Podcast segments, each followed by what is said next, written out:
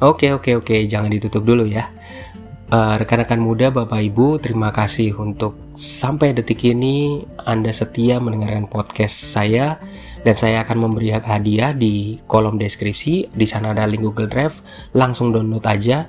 Jangan ragu-ragu diambil datanya, karena itu adalah hasil yang saya dapat juga dari para mentor dan data-data yang saya dapat uh, dari uh, berbagai uh, tempat gitu ya.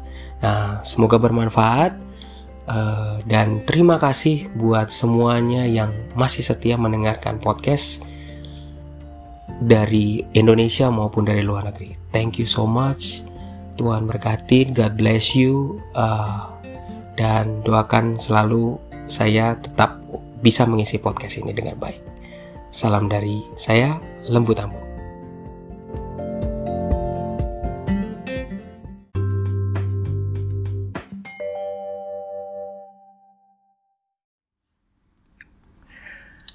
People do some crazy things with money, but no one is crazy. Sebuah petikan yang gue ambil dari buku The Psychology of Money, karya Morgan Housel, dari bab satu, No One's Crazy.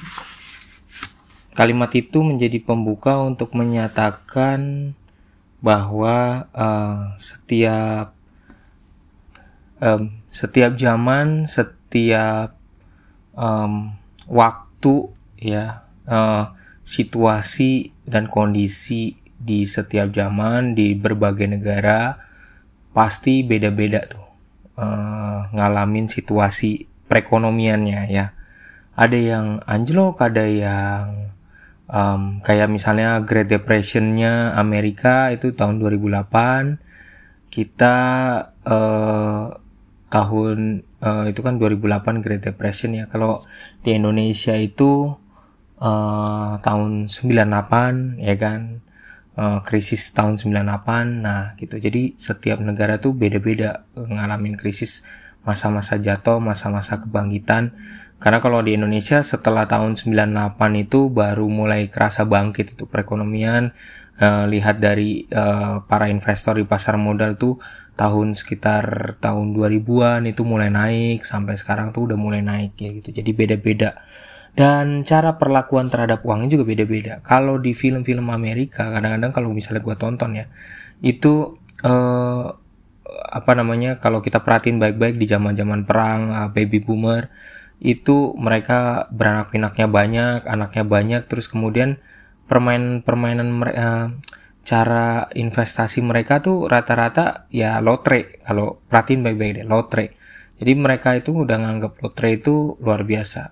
Bagi gua, pas gua lihat tentang lotre itu kayaknya aneh gitu, kenapa orang gantungin diri pada lotre sih? Karena ternyata dalam buku ini juga dijelasin bahwa lotre itu satu-satunya cara mereka untuk uh, berharap dan punya harapan mereka bisa memenangkan duit banyak gitu. Walaupun harga lotre itu juga uh, cukup tinggi juga, tapi mereka berani untuk gambling untuk itu gitu, karena uh, situasi Great Depression saat itu gitu ya. Nah sedangkan kalau di Indonesia waktu gua kecil kelas dua S D, mbah gua, mbah kung, itu mainannya S D S B gitu, mainannya S D S B. Dan S D S B itu kan kadang-kadang ada buku mimpinya, atau kemudian ada ramalannya, semua kan tergantung dari bandar yang ngatur kan untuk S D S B. Tapi orang e, cara saat itu gitu ya, me, pola pikir saat itu S D S B itu yang cara terbaik gitu, yang menurut gue salah gitu di zaman sekarang. E, agak aneh buat gue kalau misalnya orang tuh berinvest malah ke S D S B. Tapi memang di zamannya ketika kakek gue e, apa ya e, maksudnya e, cari sambilannya dan segala macam ya, e, pakai S D S B ya, sampai mungkin kakek gue juga minjem uang juga buat, atau uh, apa ya, main S D S B gitu, nyoba-nyoba, kadang-kadang mimpi gitu kan. Orang berharap dengan mimpi itu dia dapat keberuntungan itu gitu, sesuai dengan bidikannya si bandar. Itu S D S B ya.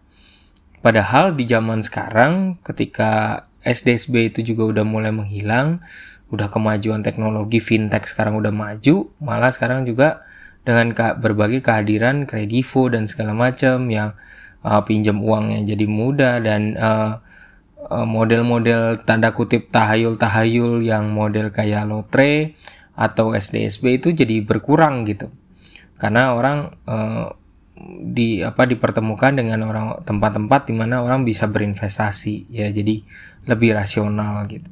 Nah, lagi-lagi kan kembali ke kalimat tadi, makanya ada masa-masa di mana rasanya menurut kita orang tuh to do something yang crazy things with money gitu, kayak tadi di buat kita nggak masuk akal, uh, buat gue sendiri juga rasanya aneh gitu dengan lotre, uh, dengan kayak lotre menurut gue kayak lo lagi menurut gue ya lo kalau kayak lagi ke time zone, lo berharap dengan uh, apa namanya karcis yang ketika lo bayar karcis jumlah karcis yang cukup banyak, lo berharap ada karcis balikan eh, di mana lo keberuntungan dapat uh, uh, apa hadiah yang lebih banyak gitu.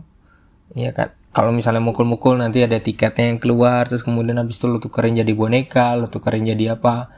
Menurut gue itu sistem kayak lotre juga gitu. Jadi uh, lo berharap sesuatu yang menurut gue menurut gue di zamannya gue sekarang itu agak aneh gitu. Tapi di zamannya hadir, hadirnya pertama kali yang terkenal di masa itu adalah lotre, dan yang terkenal di masa itu adalah S D S B, itu me- adalah tempat mata pencarian juga gitu.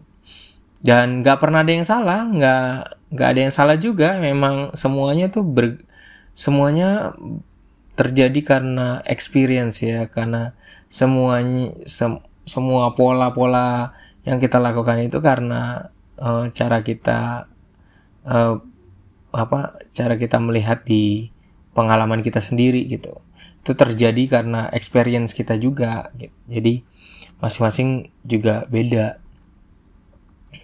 ya kan. Ada orang yang akhirnya uh, kalau kita kepake rasional sekarang, ada orang yang investasinya itu beli tanah, beli emas, beli rumah gitu.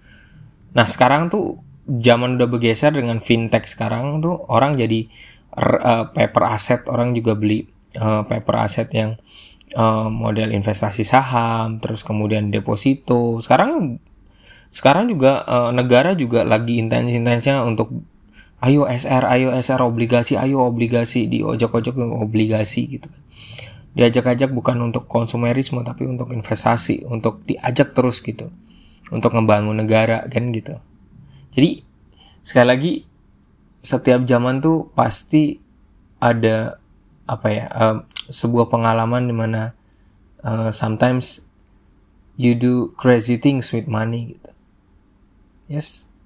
Terima kasih untuk podcast malam ini. Uh, terima kasih buat Bapak Ibu, rekan-rekan, rekan-rekan muda khususnya gua lihat di uh, di data ya. Gak YouTube, gak, gak Spotify. Rata-rata yang ngedengerin podcast gue di antara umur dua puluh tiga sampai dua puluh tujuh dan empat puluh lima sampai enam puluhan gitu. Ayo bapak-bapak, ibu-ibu, uh, terima kasih udah dengerin podcast gue. Dan terima kasih buat rekan-rekan muda yang punya cita-cita untuk bisa investing ke depan jauh lebih baik. Salam dari gue, Lembu Tambun. Jangan sampai lupa untuk Uh, tetap dengerin, uh, follow juga uh, um, podcast gue, dan uh, selamat mendengarkan untuk podcast-podcast selanjutannya. Thank you.